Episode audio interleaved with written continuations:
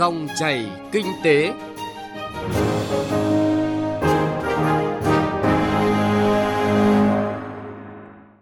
Xin chào quý vị và các bạn. Dòng chảy kinh tế hôm nay có những nội dung sau. Ngân hàng đồng hành tháo gỡ khó khăn cho doanh nghiệp.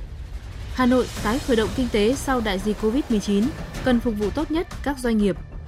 Chuyên mục chuyện thị trường chuyển đến nội dung kích cầu nội địa, giải pháp chiếm lĩnh thị trường sau dịch Covid-19. Trước khi đến với nội dung vừa giới thiệu, chúng tôi xin chuyển đến quý vị và các bạn một số thông tin kinh tế nổi bật.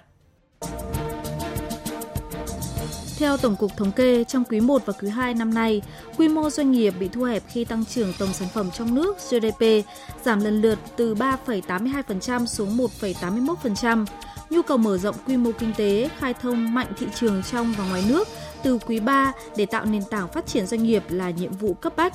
quy mô nhỏ, vừa và siêu nhỏ của đại đa số doanh nghiệp gần như đồng nghĩa với tính dễ bị tổn thương và bị bỏ lại phía sau trong điều kiện kinh doanh bình thường. Khi có sự thay đổi đột ngột theo hướng bất lợi, khả năng dễ bị tổn thương còn cao hơn. Điều này làm giảm tích lũy nội lực từng doanh nghiệp, làm sức chống chịu nền kinh tế yếu đi và giảm cầu việc làm, tăng thất nghiệp, tăng áp lực chính sách an sinh. Hiệp hội Da dày túi sách Việt Nam cho biết, tổng cầu ngành da dày đã bị tác động từ khi dịch COVID-19 mới bùng phát đối với các doanh nghiệp lớn đã giảm 50% đơn hàng. Mặc dù đến nay, tổng quan các doanh nghiệp gia công da dày vẫn có số lượng đơn hàng để cầm cự. Tuy nhiên, có một thực trạng là doanh nghiệp lớn nhất đã phải cắt giảm 30% nhân công, thậm chí có doanh nghiệp giảm đến 70% nhân công và thời kỳ tới sẽ còn nhiều khó khăn. Nếu như từ nay đến tháng 10 có thể xử lý được dịch COVID-19 thì doanh nghiệp vẫn có thể cầm cự. Nhưng nếu tình hình dịch bệnh kéo dài đến năm sau thì nhà nước cần có phương án để giải quyết, đồng hành cùng doanh nghiệp ứng phó khi doanh nghiệp đuối và không đủ sức cầm cự. Theo Tổng cục Hải quan, hoạt động buôn lậu gian lận thương mại, hàng giả trong 6 tháng đầu năm có diễn biến phức tạp. Tình trạng này nóng ở cả ba tuyến gồm đường bộ, đường biển, hàng không và còn diễn ra ở cả kênh bán hàng trực tuyến do hoạt động thương mại điện tử phát triển. Các đối tượng buôn lậu sử dụng phương thức và thủ đoạn tinh vi như khai không đúng với thực tế hàng hóa, khai báo sai về tên hàng, mã số thuế, xuất xứ, số lượng, chất lượng, trị giá, sửa chữa, giả mạo hồ sơ, tự ý tiêu thụ hàng hóa khi chờ được cấp giấy chứng nhận kiểm định của cơ quan chức năng. Tình trạng này đã làm ảnh hưởng đến số thu ngân sách, môi trường hoạt động kinh doanh, sản xuất hàng hóa trong nước. Theo báo cáo của Tổng Liên đoàn Lao động Việt Nam, tính đến hết tháng 4 năm nay, 5.600 doanh nghiệp và hơn 1.300 đơn vị sự nghiệp ngoài công lập phải giải thể, ngừng việc, thu hẹp sản xuất, tác động đến đời sống việc làm hơn 461.000 người lao động. Đặc biệt, cả nước đã xảy ra nhiều cuộc ngừng việc tập thể, tăng 25 cuộc ngừng việc tập thể so với cùng kỳ năm ngoái. Nguyên nhân do một số doanh nghiệp gia công hàng xuất khẩu đã thực hiện việc chấm dứt hợp đồng với một bộ phận người lao động do các đơn hàng xuất khẩu vào các thị trường chủ yếu là Mỹ, châu Âu bị cắt giảm. Theo thống kê, ước tính 6 tháng đầu năm, doanh thu hoạt động viễn thông chỉ đạt hơn 192.000 tỷ đồng, tăng trưởng thấp hơn mức cùng kỳ năm 2019. Doanh thu hoạt động viễn thông từ đầu năm có mức tăng trưởng thấp do ảnh hưởng của dịch COVID-19, lượng khách quốc tế đến Việt Nam suy giảm mạnh, từ đó khiến doanh thu roaming là truyền vùng quốc tế cũng giảm. Thưa quý vị và các bạn, dù Việt Nam được đánh giá là quốc gia chống chọi tốt với COVID-19, tác động của đại dịch toàn cầu này đến hoạt động kinh doanh là điều không thể tránh khỏi. Để cùng đồng hành, không để ai ở lại phía sau, chính phủ đã liên tục có những quyết sách hỗ trợ, trong đó việc giải quyết vốn và lãi vay cho các doanh nghiệp được đặt lên hàng đầu. Những chính sách hỗ trợ luôn có độ trễ, liệu đã mang lại hiệu quả thế nào cho doanh nghiệp? Phóng viên Đài Tiếng Nói Việt Nam thông tin nội dung này. Theo số liệu mới nhất từ Ngân hàng Nhà nước, đến nay các tổ chức tín dụng đã cơ cấu lại thời hạn trả nợ cho hơn 215.000 khách hàng với dư nợ 138.000 tỷ đồng, miễn giảm hạ lãi suất cho hơn 320.000 khách hàng với dư nợ gần 1,13 triệu tỷ đồng, cho vay mới lãi suất ưu đãi với doanh số lũy kế từ ngày 23 tháng 1 đến nay đạt hơn 659.000 tỷ đồng với hơn 188.000 khách hàng. Lãi suất thấp hơn phổ biến từ 0,5 cho đến 2,5% một năm so với trước dịch. Trên thực tế, nhiều doanh nghiệp cũng đã tiếp cận được vốn vay với lãi suất thấp hơn lãi suất ngân hàng, huy động kỳ hạn một năm. một số công ty cho biết đã được các ngân hàng thương mại chủ động làm việc để giảm lãi suất cho những kỳ hạn ngắn, với mức giảm tùy thuộc từng kỳ hạn, khoảng 1,5% một năm so với trước khi có thông tư 01. Ngoài ra, có những công ty bị ảnh hưởng trực tiếp do đứt gãy nguồn nguyên liệu từ Trung Quốc đã được ngân hàng cơ cấu lại nợ, giãn nợ thêm 3 tháng. Ông Trần Anh Điền, Phó Tổng Giám đốc Công ty Xây dựng Thế giới nhà cho biết. Chính sách này thì à, rất là hợp lý và rất là đánh vào đúng và cái nhu cầu của tất cả các doanh nghiệp Việt Nam thì có một số doanh nghiệp à, dòng tiền họ chậm thì à, ngân hàng có chính sách là giãn cái khoản nợ lại để đảm bảo cái cái dòng xây tài chính ổn định. À, và đồng thời một số doanh nghiệp có nguồn vay lớn thì thì họ lại đưa chính sách là giảm cái lãi suất để giảm cái chi phí đồng hành cùng các doanh nghiệp. Ông Hoàng Quốc Khánh, giám đốc công ty Golden Gate cho rằng các ngân hàng đã hỗ trợ doanh nghiệp kịp thời để có thể tạo cú hích quay lại thị trường sau đợt dịch. Hỗ trợ cho chúng tôi cho những cái khoản vay mới với một cái ưu đãi à, rất là hợp lý để chúng tôi có thể tạo cái cú cú hích sau khi mùa dịch này. Theo đại diện các doanh nghiệp, những gói hỗ trợ ngắn hạn mới chỉ đáp ứng được một phần nhỏ nhu cầu, trong khi ảnh hưởng của dịch COVID-19 đến các doanh nghiệp rất sâu và kéo dài đối với việc giãn giảm hoãn lãi suất, đề nghị không giải đều mà có sự phân loại. Đối với doanh nghiệp bị ảnh hưởng trực tiếp, gián tiếp là khác nhau nên phân loại càng cụ thể thì càng hiệu quả. Hỗ trợ của ngân hàng theo lộ trình. Trong giai đoạn giãn cách, hỗ trợ để các doanh nghiệp cầm cự, sau giãn cách, hỗ trợ để doanh nghiệp phục hồi và khi hết dịch, hỗ trợ để doanh nghiệp tăng tốc. Như vậy, điều chỉnh các mức giãn giảm sẽ khác nhau và phù hợp cho các doanh nghiệp trong từng giai đoạn vượt qua khó khăn do dịch COVID-19. Ông Trần Đăng Nam, Phó Chủ tịch Hiệp hội Doanh nghiệp trẻ thành phố Hà Nội kiến nghị. Chúng tôi kiến nghị ngân hàng nhà nước đưa ra bộ tiêu chí cụ thể để phân loại các nhóm doanh nghiệp chịu ảnh hưởng trực tiếp, gián tiếp của dịch bệnh COVID theo các mức hỗ trợ tương ứng Kiến nghị ngân hàng nhà nước chỉ đạo à, ngân hàng thương mại à, có các biện pháp chủ động hướng dẫn các doanh nghiệp làm các cái thủ tục hành chính nhanh gọn, đơn giản để giúp doanh nghiệp tiếp cận các gói hỗ trợ tín dụng của nhà nước. Các doanh nghiệp còn kiến nghị những giải pháp hỗ trợ như miễn giảm lãi vay, chính sách giãn hoãn nợ cho vay ưu đãi chỉ thực hiện trong thời gian ngắn, không thấm tháp so với khó khăn của doanh nghiệp. Đặc biệt, với tình hình dịch COVID-19 diễn biến phức tạp trên thế giới, thời gian ảnh hưởng của dịch đến doanh nghiệp trong nước sẽ kéo dài hơn so với dự kiến.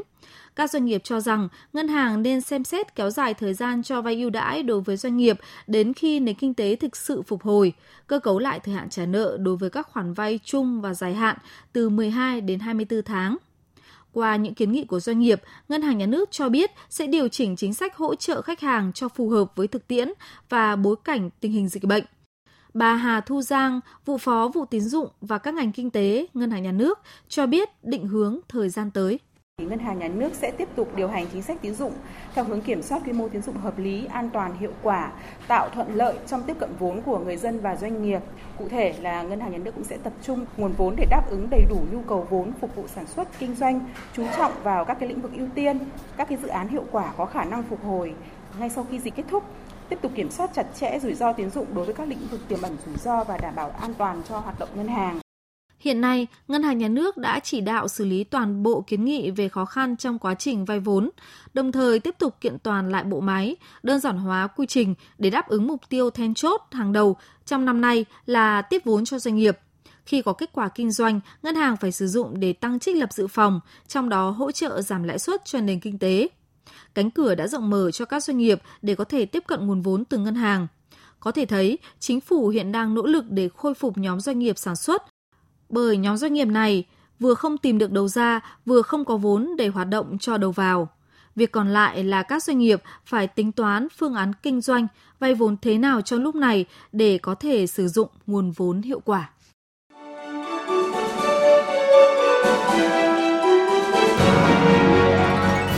Dòng chảy kinh tế, dòng chảy cuộc sống.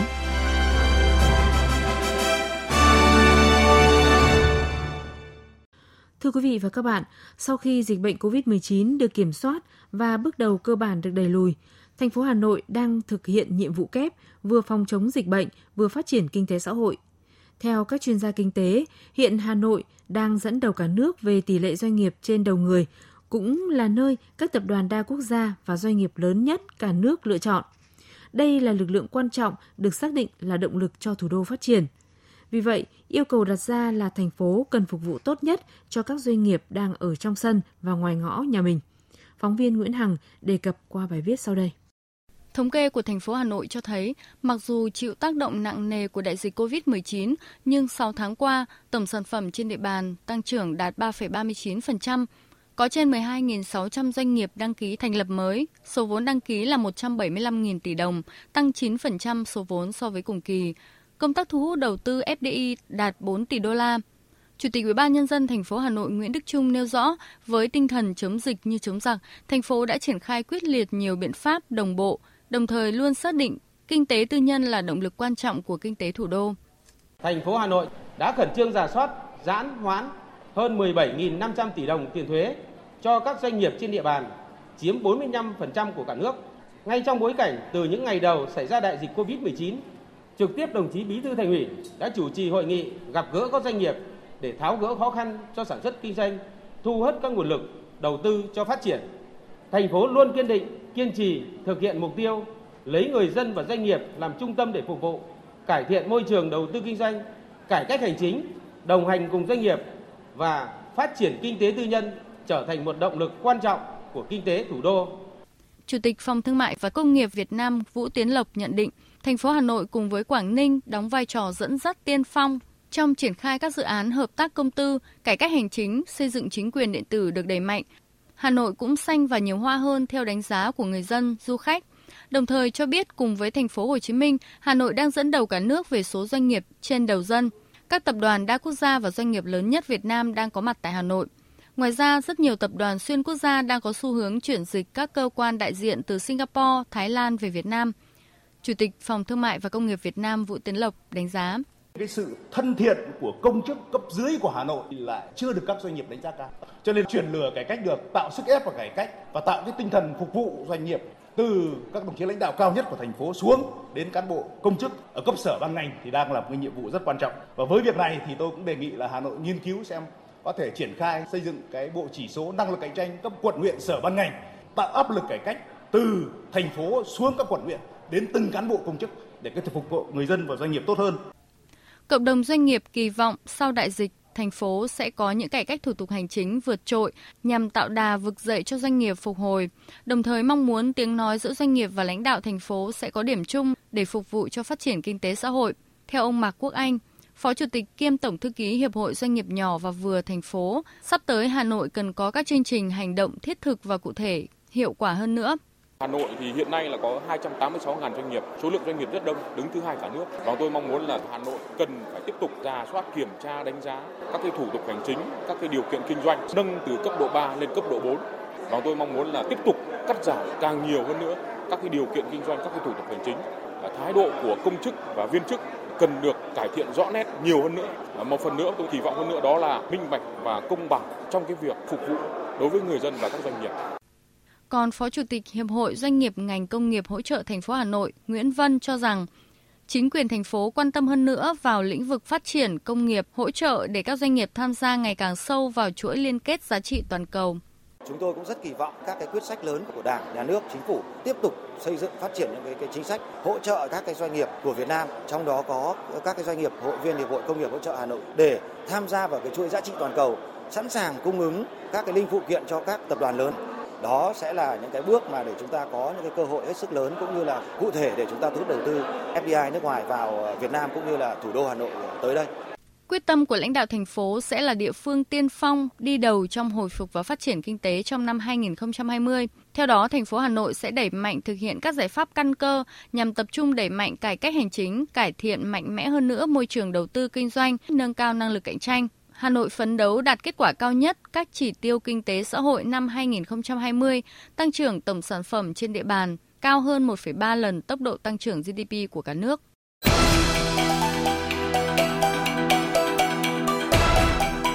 Chuyện thị trường Thưa quý vị và các bạn, trong bối cảnh dịch COVID-19 diễn biến phức tạp, kim ngạch xuất khẩu sụt giảm, nhiều đơn hàng đã bị hủy hoãn, tác động rất lớn tới cung cầu hàng hóa, thị trường nội địa với quy mô dân số gần 100 triệu dân. Được xem là mảnh đất tiềm năng để các doanh nghiệp khai thác vượt qua khó khăn sau đại dịch. Phóng viên Bá Toàn thông tin. Số liệu của Tổng cục Thống kê cho thấy tính chung 6 tháng đầu năm, tổng mức bán lẻ hàng hóa và doanh thu dịch vụ tiêu dùng giảm 0,8% so với cùng kỳ năm ngoái.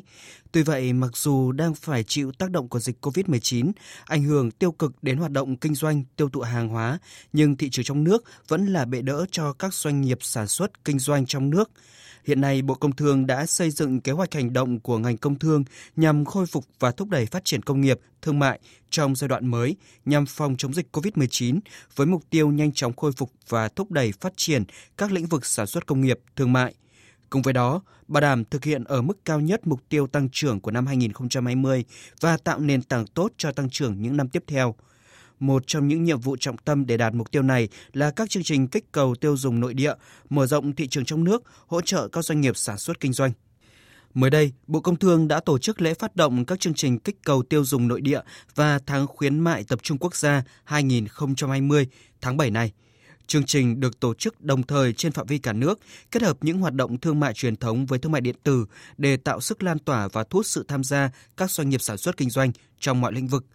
sau chương trình này, một chuỗi các chương trình kích cầu tiêu dùng nội địa, quảng bá hàng Việt Nam, tự hào hàng Việt Nam cũng sẽ được Bộ Công Thương triển khai từ nay đến cuối năm. Bà Trần Thu Hiền, Phó Tổng Giám đốc Công ty Cổ phần Vincom Retail cho biết, hệ thống Vincom sẽ cùng cộng đồng doanh nghiệp thúc đẩy thị trường bán lẻ nội địa và mang đến cho khách hàng trải nghiệm mua sắm chất lượng. Rất mừng là sự kiện Red Sale lần này thì chúng tôi có sự ủng hộ tham gia của những cái nhãn hàng quốc tế và kể cả những cái nhãn hàng ờ, nội địa và cái dịp cái lễ hội này cũng ngoài những cái ờ, đơn vị ờ, bán lẻ ra thì cũng là để phát triển quảng bá và giới thiệu những cái đặc sản là thế mạnh của Việt Nam đối với người tiêu dùng nữa. Do những tác động tiêu cực của dịch bệnh, hầu hết các lĩnh vực sản xuất kinh doanh đều gặp khó khăn. Một số mặt hàng bị ứ động tồn kho dẫn tới các doanh nghiệp sản xuất bị thua lỗ hoặc giảm sút lợi nhuận. Để kích cầu tiêu dùng nội địa, mở rộng thị trường trong nước, một số giải pháp cụ thể đã được triển khai như triển khai kịp thời và hiệu quả các chương trình kích cầu tiêu dùng trong nước thông qua hai công cụ kích thích tiêu dùng và hỗ trợ các doanh nghiệp phân phối, đẩy mạnh chương trình đầu tư xây dựng và phát triển hạ tầng thương mại. Tuy vậy, về lâu dài, ông Vũ Vinh Phú, chuyên gia thương mại cho rằng để có thể giữ vững thị trường nội địa, doanh nghiệp cần đảm bảo đạt chuẩn hàng hóa, cùng với đó cần chú trọng tới trách nhiệm xã hội của mình. Tôi cho có mấy cái này tức là nó có mấy mảng thôi. Một là vấn đề sản xuất phân phối. Làm thế nào tổ chức cung cầu hàng hóa điều hòa không ngăn sông cấm chợ bớt trung gian. Cái thứ hai là phải thúc đẩy vấn đề tiêu dùng xã hội đầu tư đúng hướng không tránh lãng phí thất thoát, tổ chức cái van tín dụng cho nó hợp lý. Thế rồi chính sách tài khóa, chính sách tiền tệ là chúng ta phải làm các cái chi tiêu đầu tư công thì chúng ta phải tiết kiệm. Và đặc biệt là chúng ta phải theo dõi sát từng quý từng tháng để có điều chỉnh phù hợp. Các cái mặt hàng độc quyền chúng ta phải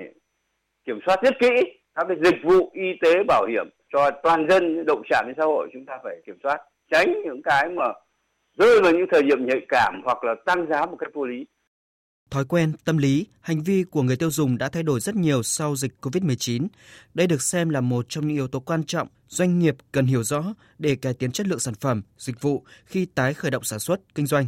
Bà Vũ Kim Hạnh, Chủ tịch Hội Doanh nghiệp hàng Việt Nam chất lượng cao cho biết, các doanh nghiệp cần thay đổi công nghệ, áp dụng quy trình sản xuất. Hiện nay, doanh nghiệp cần cập nhật thường xuyên dự báo nhu cầu tiêu dùng, tùy vào tác động của dịch bệnh cũng như nhu cầu của người tiêu dùng mà các ngành hàng và doanh nghiệp cần phải thay đổi để phục hồi. Thị trường nội địa hiện nay là cứu cánh cho tất cả các doanh nghiệp của chúng ta. Cái điều đó tôi nghĩ là cũng tốt vì sẽ giúp cho chúng ta xây dựng lại chiến lược, xây dựng lại toàn bộ kế hoạch kinh doanh, đặc biệt là cái chuỗi cung ứng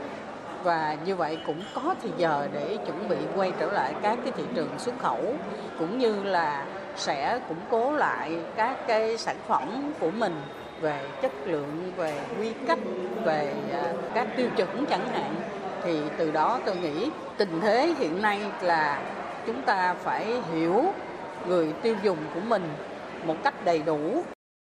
trong bối cảnh xuất khẩu dự báo sẽ còn gặp nhiều khó khăn, các doanh nghiệp trong nước đang nỗ lực tìm kiếm khách hàng, dồn lực đầu tư các dòng sản phẩm mới, phù hợp sức mua để tăng doanh thu thị trường nội địa. Chuyên mục chuyện thị trường cũng đã kết thúc dòng chảy kinh tế hôm nay. Chương trình do biên tập viên Bảo Ngọc và nhóm phóng viên kinh tế thực hiện. Xin chào và hẹn gặp lại quý vị và các bạn.